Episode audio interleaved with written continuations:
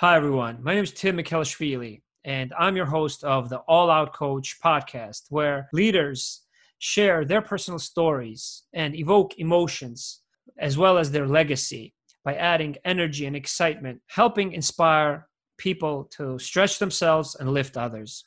Today, it's an honor and a privilege to have a friend of mine on this podcast as a, my guest. His name is Tom Shelton. Uh, I met him a couple of years ago in a course that we took together MIT's leading organizations and change. He's the director of external relations at the National Center of Education and the Economy, with previous roles as the director of the Kentucky State of Superintendents, managing the educational system. So, as a person who's had teachers and physicians in my family that I've been influenced by. It was a tremendous pleasure to connect with you, Tom, two years ago. So, welcome to this podcast. Tom, how are you today? I'm doing well, and I'm very excited to have this opportunity and look forward to our conversation. Yeah, likewise. It's a pleasure to reconnect. I'm really looking forward to helping a lot of the people who listen to All Out Coach be inspired by some of the stories that I remember you have told me and shared with me very generously. A little bit more about that course we took. At the time, two years ago, I was working in a small startup company in the pharmaceutical industry in which I've worked for 16 years, where I was tasked with helping restructure the culture and values of uh, the organization on behalf of the medical division, which I represented. However, it was a small company and there were very limited resources in developing and stretching ourselves or our career, those of us who worked there. So I had taken a vacation and uh, really explored this course. So I was very lucky and fortunate to have met you there, Tom.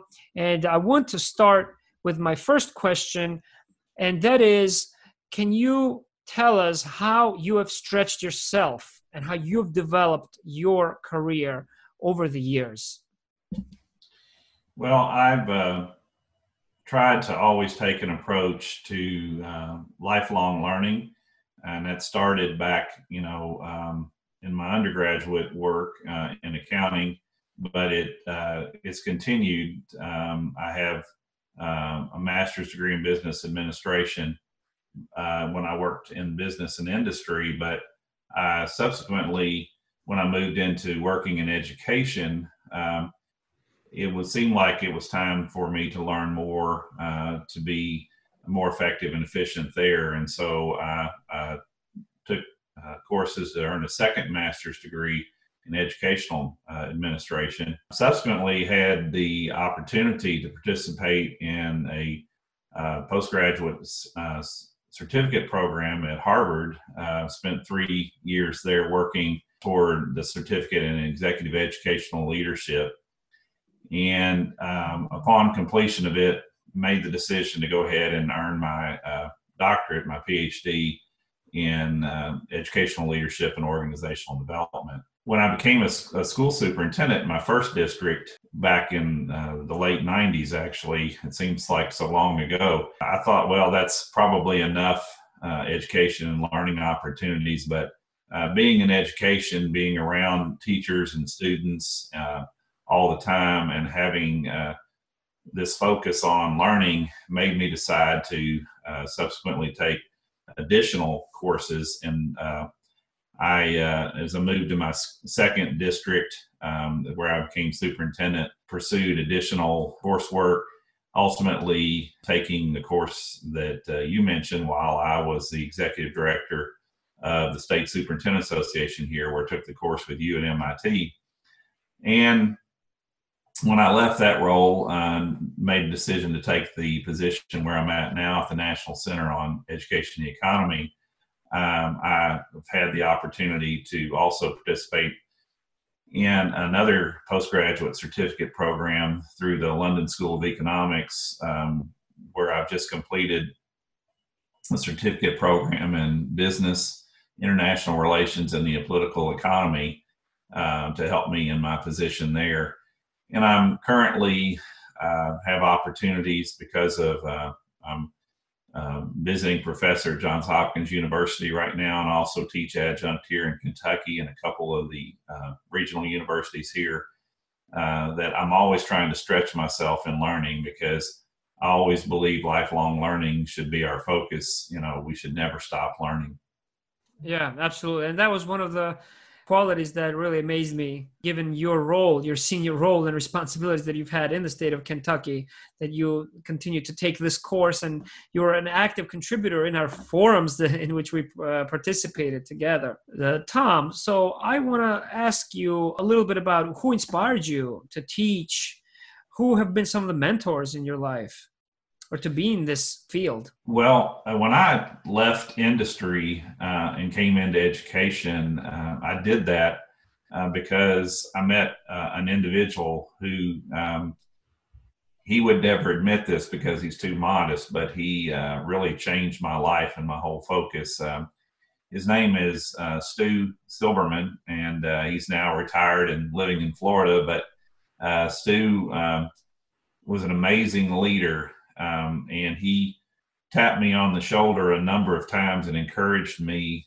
uh, to pursue additional education, to take on additional leadership roles, as well as to uh, work with and develop others. Um, he strongly uh, believed in transitional leadership and developing those around us.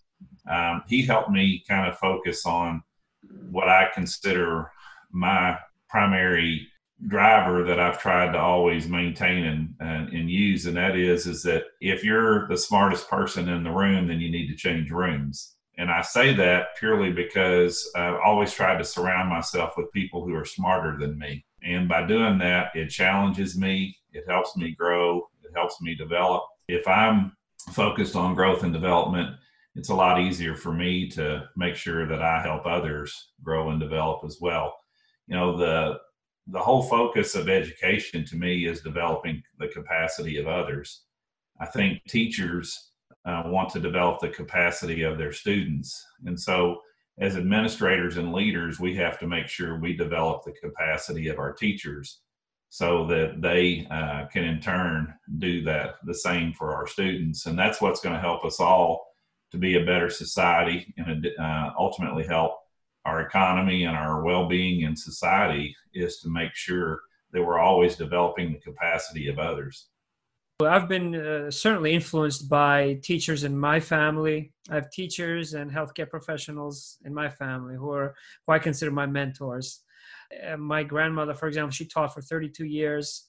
That was her entire career, and uh, she was a personal personal teacher for me as well. Uh, whom I admired and uh, in terms of her characteristics and, and her personal qualities as well, not just professional ones. I want to ask you how you have risen up uh, to be trusted with more responsibilities over your career. Mm, what do you attribute to having more and more responsibilities uh, throughout the districts and those all those thousands of students that you responsible for in the beginning and then managing the superintendents later on? If I had to sum it up, I guess um, it would be uh, on what I call my four point uh, leadership strategy. Mm-hmm. Um, if I could touch on those four points, the first thing that I strive to do is uh, work on relationships with others. I think you have to have a relationship with um, those that you're leading uh, as your peers, those that uh, are your superiors, and you know any of those uh, other stakeholders who you work with. So the first point is relationships, and so when I've been put into leadership roles, I take the time to try to get to know the people that work with me and for me, uh, and that I work with on a day-to-day basis. So you know I think it's important that we know um, you know who your significant other is who your children are what are your interests in life you know what are your career aspirations? So i think you have to build a relationship first. Um, after you build a relationship then it comes to what i uh, my second point which is expectations. Um, i think it's very important in a leadership role that um, you sit down and take the time to understand uh, what the expectations are of those who um, work for you and with you, and that they understand what your expectations are, and that you talk about those and you make sure that there's alignment in those. That's a whole lot easier if you have that relationship that I talked about first. Yeah, absolutely. a lot easier to talk about expectations if you talk if you have a relationship. And right. then after expectations, the next uh, point that I always focus on in leadership is resources. So, you know, if you have that relationship and you've discussed expectations and you kind of are talking about and figuring out where you need to go, then you have to make sure the person has the resources they need to get where uh, you want them to be and where the organization needs them to be. And that could be what you described earlier and the training and development that they need. It could be in financial resources, it could be in human capital. Uh, resources come in a lot of different ways, but if people don't have the resources to get the job done, then it's hard for them ever to meet the expectations that you have for them.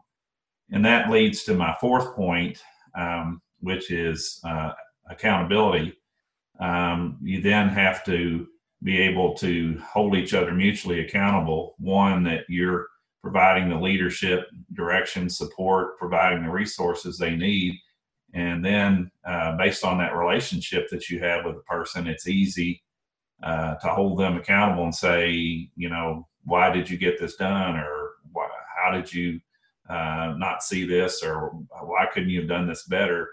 Because if you follow the four points once again relationships, expectations, resources, and accountability um, if you follow that model, I think it helps you uh, be an effective leader, which uh, builds trust. And as you've mentioned, if you're going to truly inspire and lift others and move forward as a leader, you know, you have to to have trust. Yeah, uh, absolutely. I like that formula very much, Tom. One aspect that I find truly inspiring is that your work has centered around developing people and uh, creating other leaders, which is a criterion, I think, for all leaders, a necessary criterion. You're not a leader until you create other leaders. Yet, we are living in a time in which there's a shortage of mentors in this distracted, digitally uh, digitally based world in which we live.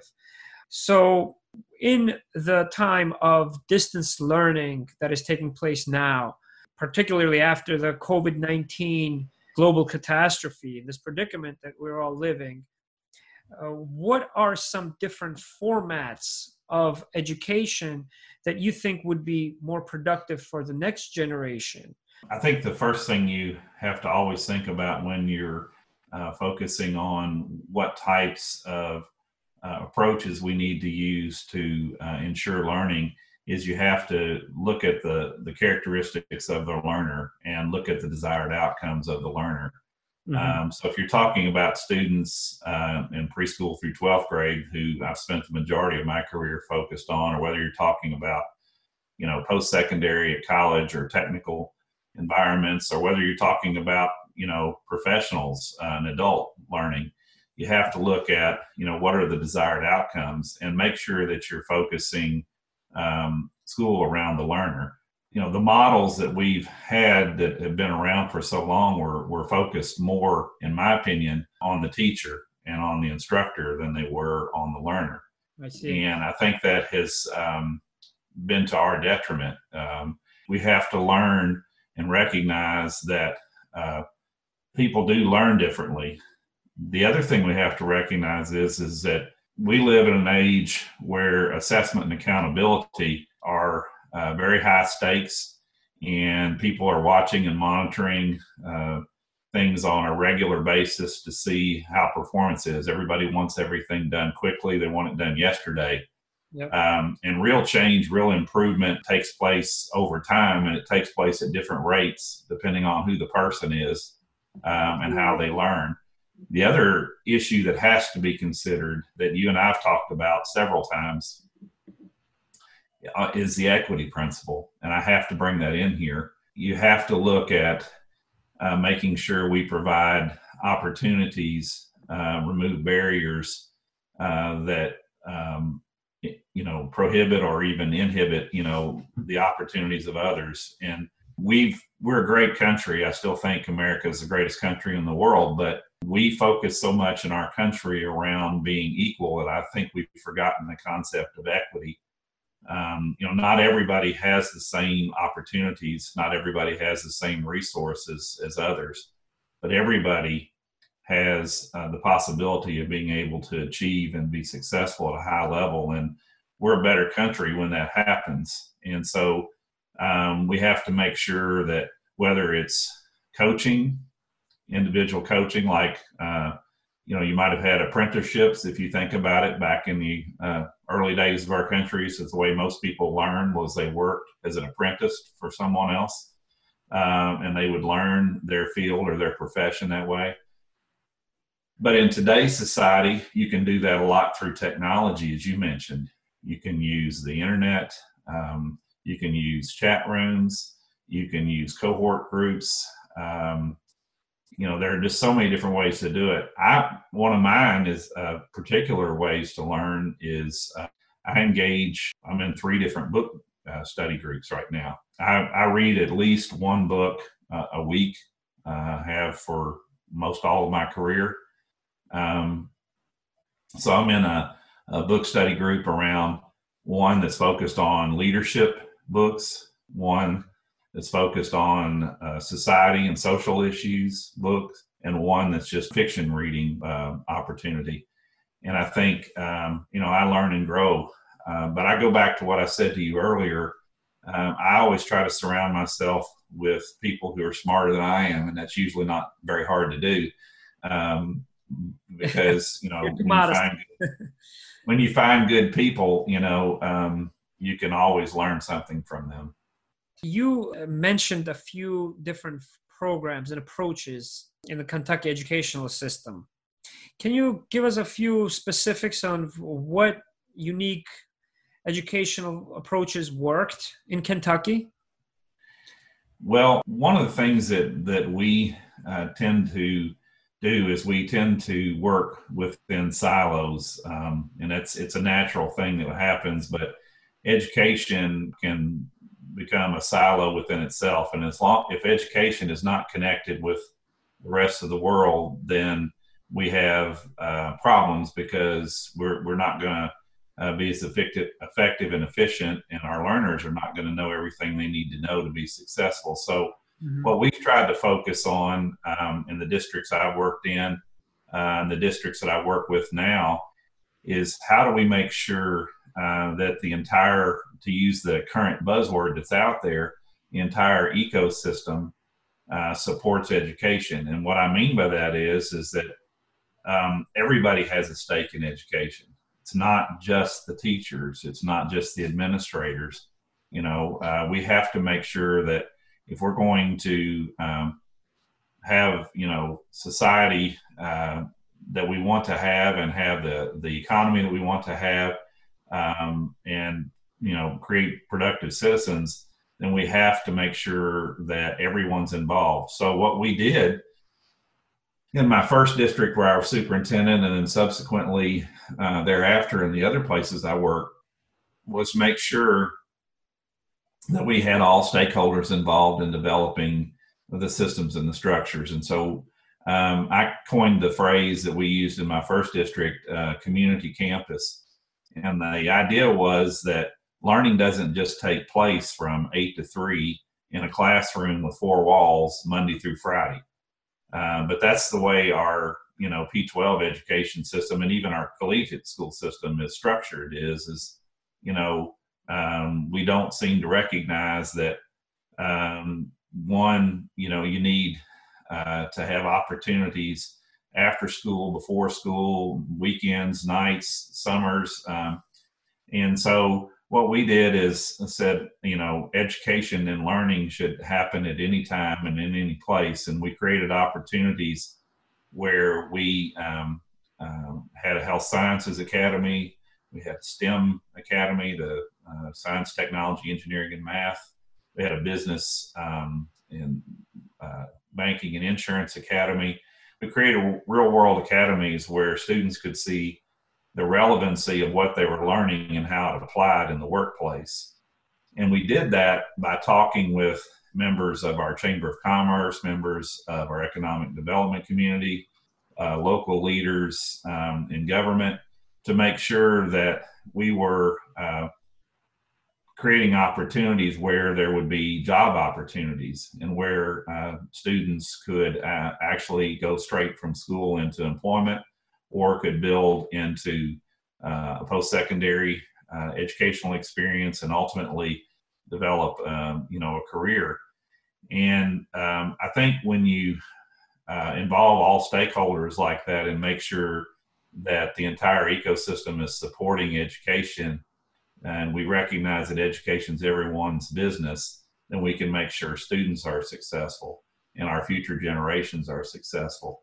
Because we have to face it. These are the people who are going to be taking care of us. Um, you know we're all living longer right now. Uh, and if i could just give one last personal example to close this statement um, or close this question.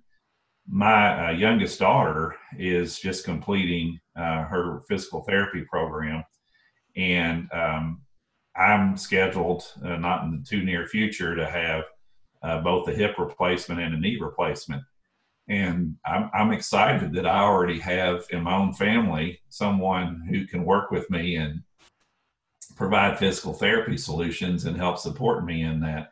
And the reason that I bring that up is um, when she was a, a, student back in one of the schools that I was responsible for as a superintendent, she uh, saw the need for physical therapy by her two grandfathers who both had uh, limb uh, limbs replaced and had pros- prosthetic uh, uh, limbs, and so uh, she has grown and worked toward that field her entire life. And you know that's the type of passion we need for learning. That's the type of love we need for learning. Is someone who learns something that they want to do from an early age, and then has the opportunities um, in front of them where they can uh, do that later in life and become a lifelong uh, path of uh, career success for them. Yeah, that's an amazing example. And uh, that's uh, something that has stuck with me uh, over two years since that first time that we talked in terms of that example that you provided with the community campus in Kentucky, which is something that's unique. It's a unique phenomenon. I want to ask uh, very quickly just what were some of the outcomes of the community campus uh, initiative because I remember you had mentioned those to me two years ago. Yeah. Um, subsequent to me leaving that district, um, there's been two superintendents who've been there, both who are friends of mine, and I so I stay in constant contact there.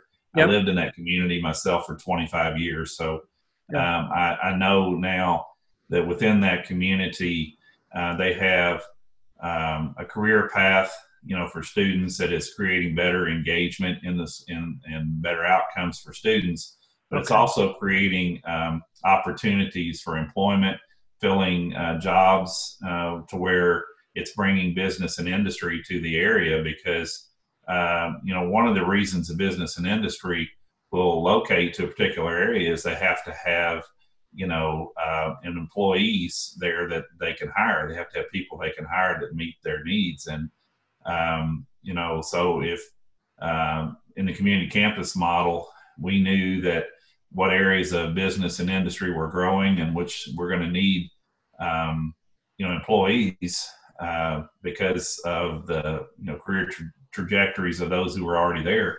Yeah. And so we have uh, people who are gainfully employed coming right out of high school. We have um, you know colleges and uh, universities who have partnered with the school district to create uh, career paths for the, the students to learn uh, professions, and then uh, greater technical schools there. Um, they've now, I know, um, that particular community is one of the communities who has a company that's been developed uh, through this whole process that is um, using um, tobacco plants, which is, of course, very native to Kentucky in the area mm-hmm. uh, toward uh, pr- creating vaccinations uh, for uh, COVID. So wow. it's uh, it's pretty exciting to see what's going on there in, in, in that small community. You laid such a strong foundation and uh, to have that legacy because I remember you talking about those success metrics uh, even two years ago, and now to hear how they're merging education and the value of education with the economy, which I think was very forward thinking on your part. You know, teaching is such a fundamental profession that lays that foundation and that framework early on, or that ideology early on in the minds of children uh, without which, without teachers, you really don't have a lot of the scientists, the doctors, or lawyers, right? So I have a very personal appreciation for for teaching, uh, but teaching has certainly, I think, evolved. Uh, the perception and the value of our teachers has changed. I think, just as I reflect on when I was in elementary school or when I was in college even and when then i went on to pharmacy school and as i've as i've reflected uh, what what i have observed is that the students right now they try they have a little bit more demands of their teachers and a little bit less respect than i grew up with for me teacher was an authority i did not even dare question a teacher's authority um, but i tried my best to kind of learn and try to do the, the best I could, even if the teacher was not great at communicating the information. Uh, I, I've had in, cases in my career in education where I had to take a same subject with a different teacher and I got a completely different uh, value out of it and a different grade as well subsequently than I did with a, with another teacher, but I never questioned the authority. But to finish my thought here, the next generation or the, the, the young generation is now much more demanding and I think a little bit too impatient. And the one point that you made about wanting everything right away, trying to reap the benefits of any information that you are taught later on down the line, you know, reminds me of the book Pause, The Pause Principle by Kevin Cashman. Try to take a pause and try to step back before you lead or you leap forward, you know, if you will. There's some latest data uh, that I've seen, Tom, uh, where a lot of the business school graduates, uh, they they no longer work for corporations and they don't they're impatient. They don't want to go through that experience that apprenticeship that you talked about. And they uh, pay all that money to get that mba but after which they just start to be entrepreneurs. So I think that you know a society uh, in which you have everyone uh, who is trying to be an entrepreneur and just work for themselves is just as unhealthy, I think, as a society in which you have everyone who is subordinate and who doesn't have uh, any independent thinking either. So there's needs to be some kind of balance between these two kind of approaches. Your apprenticeship model, the community campus model, I think is very forward thinking, particularly in this world in which we live now, where we need to be much more specialized in our skills than ever before, regardless of our industry. You know, I am in the pharmaceutical industry where my, my particular, in my particular role, I teach and I learn at the same time. And I teach and I learn from scientific experts who help uh, treat and transform many patient lives. You continue to learn, uh, despite being a teacher, you continue to teach at Johns Hopkins. And um, I think that's what really makes your time here and your, your uh, personal stories so relevant to the next generation. What is one uh, advice that you have to these impatient uh, students graduating now. Uh, any any other specific advice you would have, Tom? Well, there's two or three things that come to mind from your comments. Um, the first thing that, that I have to, to bring up is the fact that um, in today's world, as compared to when you and I grew up, even though you're considerably younger than I am, um, you know, content um, um, is a commodity now. And let me explain my statement there. Mm-hmm. Um, because of the internet, content knowledge is available um, in a handheld device, in a laptop, um, you know, in so many different ways now that it wasn't available when we were uh, kids. And so teaching has had to change enormously from the purveyor of content knowledge to teaching students how to use that content and to apply that content, which is a much higher level. I won't get into Bloom's taxonomy, but if you looked at the, the levels of learning, um, teachers now can't just be uh, what we used to call the sage on the stage, where they're just dumping content knowledge on students because students have that content knowledge at their fingers.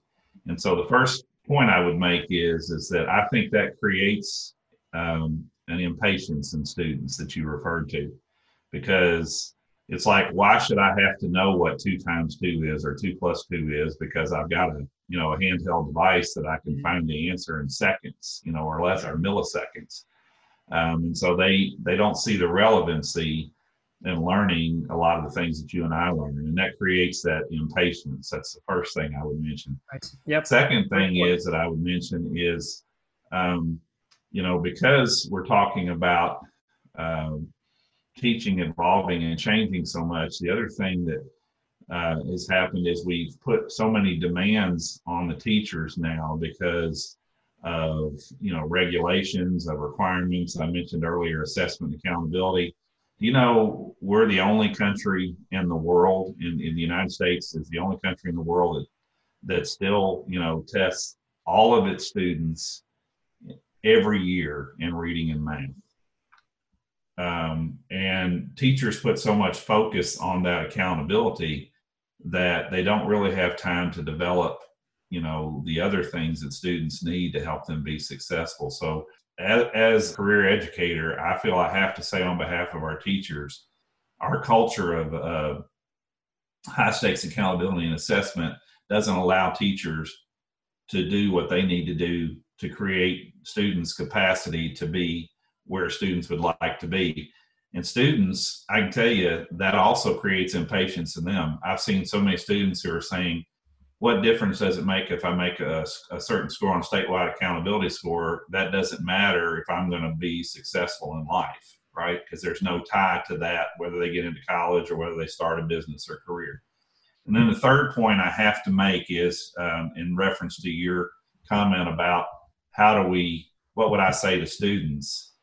What I would say to them is, is that I realize we're in a society that's instant gratification. You know that everything can be happen in just split seconds. We we read in 144 characters now. We uh, you know everything is just instant, short. We get you know instant blurbs of uh, information through social media and other places.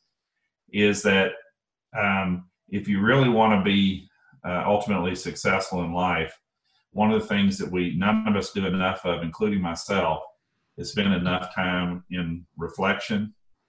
And what I mean by that is, is I encourage teachers to do this. When you're sitting down in planning meetings, or when you're sitting down after school, or you're sitting down in, in your daily, you know, time when you're preparing, is spend time reflecting on what you have learned and how it applies to your life and what it can do to improve life for you and for others. And so um, I would just encourage everybody. I encourage my own daughters uh, to do this. Spend time in daily reflection of who you are, what you've learned, and how you can use that information to help others. I don't think that enough really self reflect uh, to understand where their place is uh, in society. One of the reasons that I think young people do not do not self reflect as much maybe that instant gratification that they're looking for, uh, which they owe to uh, the kind, the type of world in which they live. Mm. And I think that was demonstrated uh, recently when they uh, went out in the beach, went out to the beaches, and just continued to celebrate and uh, without responsibility to others, without you know during the COVID nineteen epidemic, mm. in which they posed danger to others, much less to, to, themselves. Uh, I, I, want to ask about leadership, about company culture as well, and organizational culture. I once said on All Out Coach that if leadership were taught to children, then it wouldn't be such an foreign language as adults. I want to ask you to give us somewhat of an inside look into some of the leadership that you have observed and some of the lack of leadership among executive or among seniors or um, in in your industry, in your field. Okay. Well, um, um, I, first of all, I completely agree with you. I think uh, leadership development starts um, when you're working with children, and I think it should be part of of what we do um, in our educational system. You know, there are great programs out there. Um, not trying to sell anybody's particular program, but there's programs like Franklin Covey's Leader in Me, which is based on Stephen Covey's seven habits, you know, of highly effective leaders that teachers and schools can use uh, to develop leaders. Um, because I do have to agree with you that that's where leadership starts and that's where we should teach it. Um, but to your point and to your question, um, you know, I've seen great examples of leadership. I mentioned uh, my mentor and friend Stu Silberman earlier, who still is probably the single greatest example in my profession of leadership I've ever seen. Um, you know, he's, he's an incredible leader, incredible learner. Um, and then I've been exposed to those type of people because of what I mentioned earlier, always seeking out to learn from others, uh, to read and to, to find those examples. Mm-hmm. And so um, there are great leaders that we can learn from in whatever field we're in. Uh, but I, I, really would like to focus on your, your the part of your question where I saw the lack of leadership.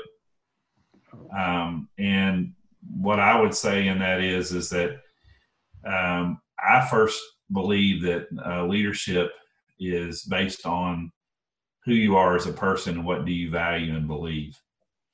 And um, if we uh, have a value and belief that everyone can learn, everyone can be successful, and we want to see that happen for everyone else because we all benefit when that happens, uh, then we have to live by those lifelong uh, values and beliefs. And I've seen uh, school board members, I've seen uh, superintendents, unfortunately, I've seen principals and other district leaders and even teachers who don't really believe that. Um, I've experienced it in districts where I've worked. Mm-hmm. Um, I experienced it uh, to the level where, you know, one district I worked, I ended up leaving. Uh, I wish I could have stayed there and, and uh, now in retrospect and probably challenged some people a little bit more because um, they wanted to say in public that they, you know, really believed in equity for all students and, you know, the opportunity to for everybody to be successful should be there. Um, but when I saw that they really didn't believe what they were saying and didn't want to commit the resources and time to do that, I made a decision to leave um, that you know that district. Um, so um, I'll kind of close my answer by saying, you know, John Maxwell quote, you know, everything rises and falls on leadership. And if we don't have great leaders, um, then we're not going to have great schools. We're not going to have great corporations. We're not going to have, you know, uh, good government. We're not going to have anything um, without good leaders. And so, um, you know, that's why I now work with the National Center on Education and the Economy is because our whole focus is on developing educational leaders. And I think um, more of us have to focus on how we make sure that uh, we're, you know, investing in others to be good leaders. Yep. What is one rule or principle that you have applied that has worked for you? Is there a system that uh, others that you haven't mentioned already? And I know that you uh, already shared uh, some great ones already, but uh, any any other uh, rule uh, or principle you will? You know, I would have to say that you know it, it's an old Mark Twain quote um, actually that's that's a rule that it's uh, always do right uh, you'll amaze some and you'll astonish the rest mm-hmm. you know so um, the rule i always try to apply on is always do what's right mm-hmm. no matter you know what um, you know some people are not are not going to be happy with that um, i realize being a school superintendent that um, if i was going to be focused on trying to make everybody happy then I was never going to be successful at my job and I was never going to be able to help our district move forward. Mm-hmm. And I'll give just one small example. Uh, calling a day of school off for inclement weather, like a snow day, uh, that uh, that's a normal uh, decision that a superintendent has to make. um, I've, I advise young superintendents all the time if you think you can make a decision to call off school and make everybody happy, then you're just going to be frustrated and you're not going to be effective because no matter what you do, somebody's going to think you should have gone on a day you called off, or they should have think you called off on the day that you went. And so, just do what you think is right in the situation based on the best information that's there. I think is a rule I try to live by, and I think we all should. Yeah, absolutely. It reminds me of a uh, slogan at AstraZeneca that has stuck with me over the years: "Winning the right way," because yeah. I think that in that one short phrase was summarized an entire culture and an entire behavior or a specific behavior that all the employees uh, were uh, guided towards and uh, could interpret. Because uh, simple adjectives like trust passion hard work right um, are great but they're not action verbs. And winning the right way uh, is a particular example of a slogan that i think stimulates uh, a specific behavior. You know and that brings me to a question on character. And actually a few questions that i want to ask you on character because uh, i'm sure you've had to deal with many different types of characters. So i want to delve into your work managing superintendents or managing in kentucky uh, thousands of students in terms of what were some of your behaviors or your guidelines when you hired or when you had to discipline people, which I imagine you had to do? What was your personal approach? Was never as successful at, at, at that as I would have liked to have been, but um, what our focus we tried to make was is hiring people that have the right dispositions um, that you know are going to make good decisions that are going to do what is right um, over time um, you know it's people can say the right things in an interview. Um, people can look great on paper, um, but the reality of it is, is you want to know based on the uh, vision that you have, the mission, the values, the beliefs that you have mm-hmm. uh, as an organization, that people over time uh, can not only commit to those, but can live those out in what they do. And so um, we would try to um, ask questions that would reveal their dispositions and how they would act in situations. We would um, ask questions that made them apply their learning uh, in a situation, like a case study uh, that they might have to, to do, mm-hmm. um, or a writing sample they might have to provide. I see. Um, and so uh, we would look at, you know, what is their, uh, what are their dispositions, and we would look to see, okay, what character traits does that reveal? Um, but the other part of your question is huge. Um, is you know if you're going to establish the right type of organizational culture, um, you have to provide the accountability or the discipline on the other side. Um, you can't tolerate those things not happening because then that basically shows the rest of your employees, your students, and everyone else um, that you really don't believe that yourself if you're going to allow it uh, for others to, to do that. And so Mm-hmm. And yeah, I had to discipline a lot of people. had to make a lot of termina- terminations as a school superintendent, mm-hmm. um, especially in Kentucky by law. Uh, you are the only person who can terminate an employee in a school district. You know, um, another supervisor can't terminate an employee. It has to go to the superintendent level to make that ultimate decision. Mm-hmm. And so um, I would always try to look at um, two things. One, um, you know what was best for students and for kids because that's why we're there that's our ultimate vision and driver and in an organization i would say to a leader that's the first thing you have to look at is is what's your ultimate driver what, what's the reason you exist? Um, and so I, ours was students. So the first thing i look at was what's best for students in this situation. And then the second thing is is uh, which is directly tied to that is is um, is this person you know are, are they did they make you know a mistake?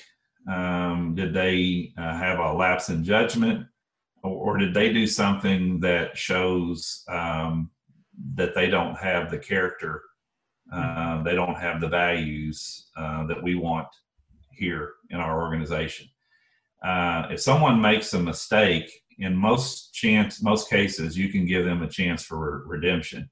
But if someone shows a true character flaw, someone shows that they really, uh, you know, don't believe in focusing on, you know, um, the right things, the values and beliefs that the organization has, then really there's no place for them in the organization.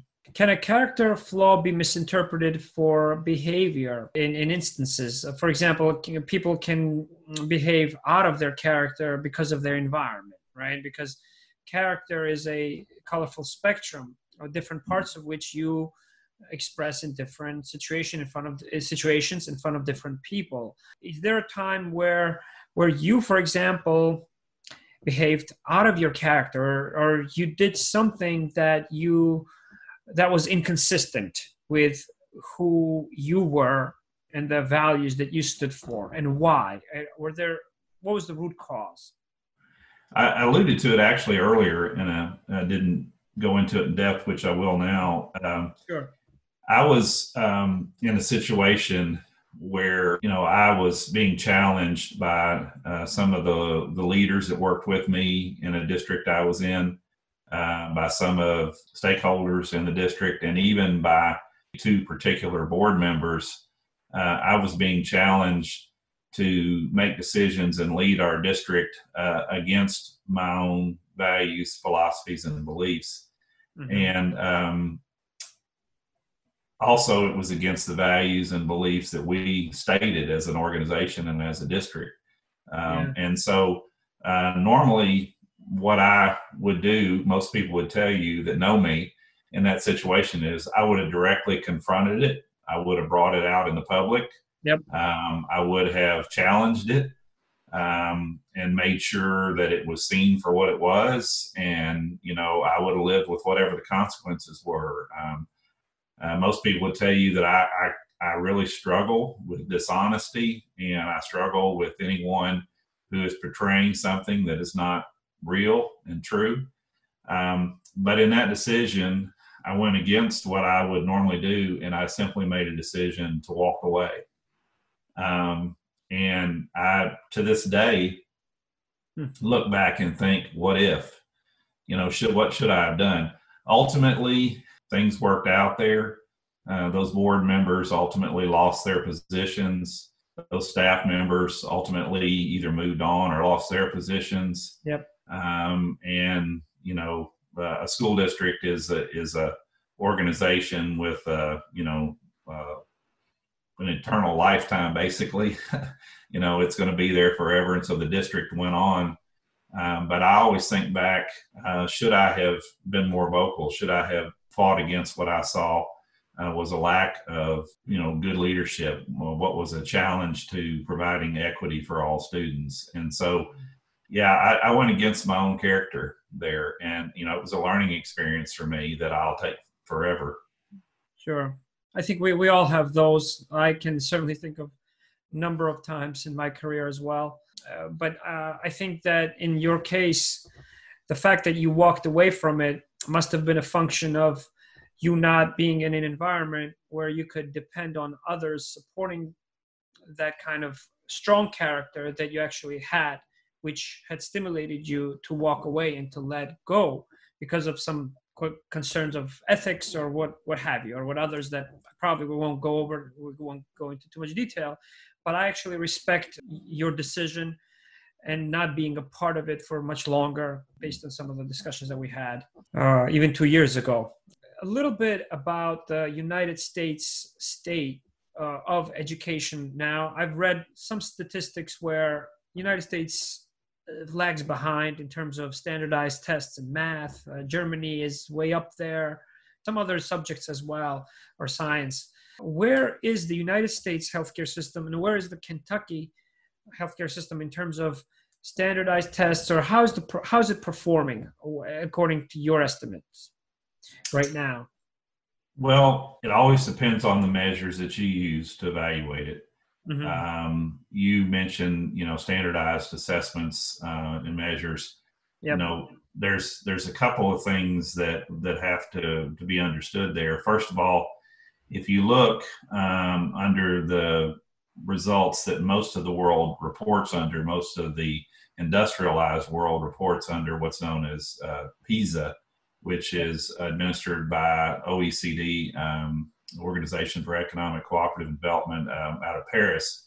Most uh, countries are members of, of OECD and report on PISA testing. We don't do PISA testing in the United States except for on sample basis. So that's the first thing is is you have to think about you're com- comparing not consistent types of exams in most cases.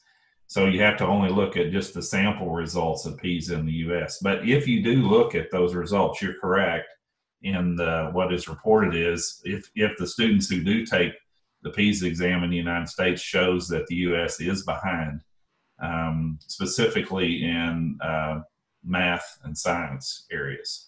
Uh, mm-hmm. So, um, but I, I think it's just important to note that, as I mentioned earlier, teachers teach to the exam and to the accountability system that they're put in. Yeah. And our teachers um, don't teach for PISA because PISA is not adopted in the U.S. Uh, to be done. So I think that's one thing that has to be considered. But the other thing that I think is um, just as important to think about is is that again we in the U.S. Uh, assess every student every year in reading and math. No other industrialized no other country in the world does that.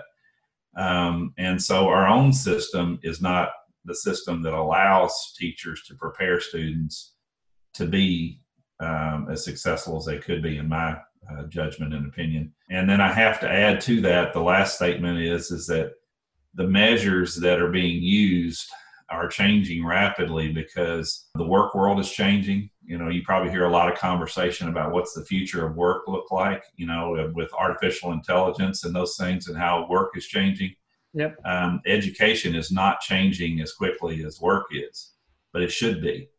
So, if we're going to talk about what the future of work looks like, we need to be talking about what the future of learning looks like in education to change it to make sure that the two are aligned. From an amateur standpoint, for me personally, I imagine that those standardized tests are not the best measure of intelligence.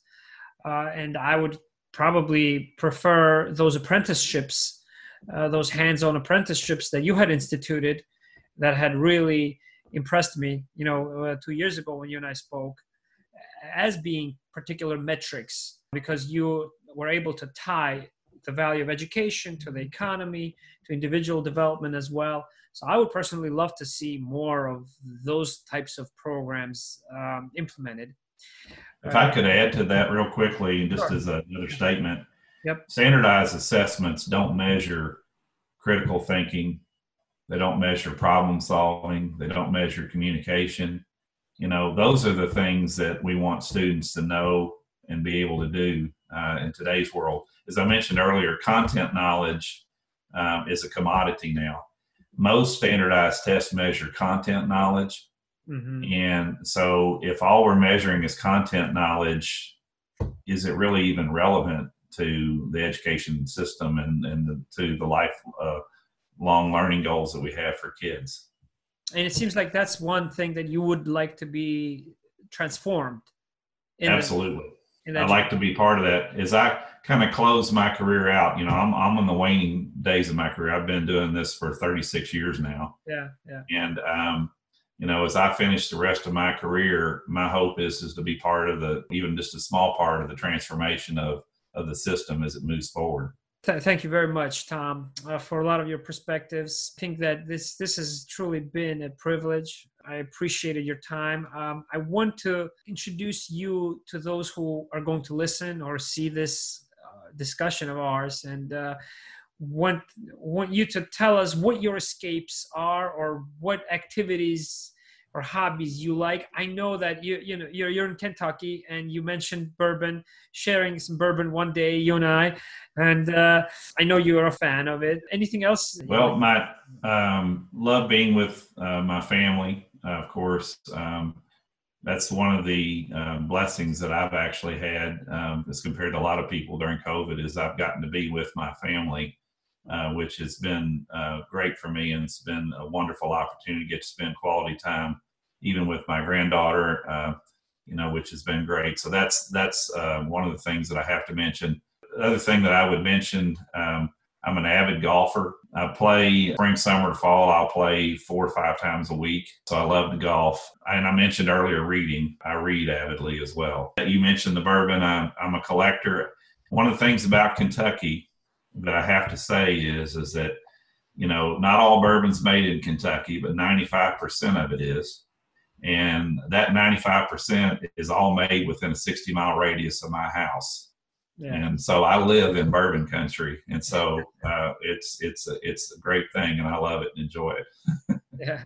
Well, I wish you the best of luck in the surgeries that you have coming up uh, that you mentioned. Uh, a lot of health, lots of health to you, um, and all the best, uh, Tom.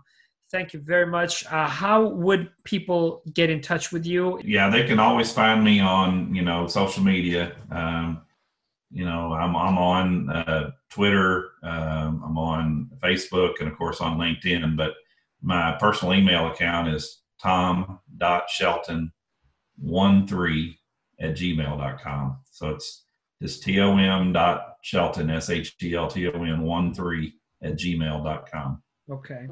Great. Thank you. And what's your handle on Twitter on the social media? Just uh, Tom Shelton 47. So Tom Shelton 47, everyone. You can follow him. Uh, we have a leader, we have a mentor, and we have a, an expert in education. Tom Shelton, thank you very much for your time. Also, follow All Out Coach. And uh, with that, uh, thank you very much, Tom. Have a great. Thank you very much. It was great to be here, and I enjoyed our conversation. Likewise. Likewise.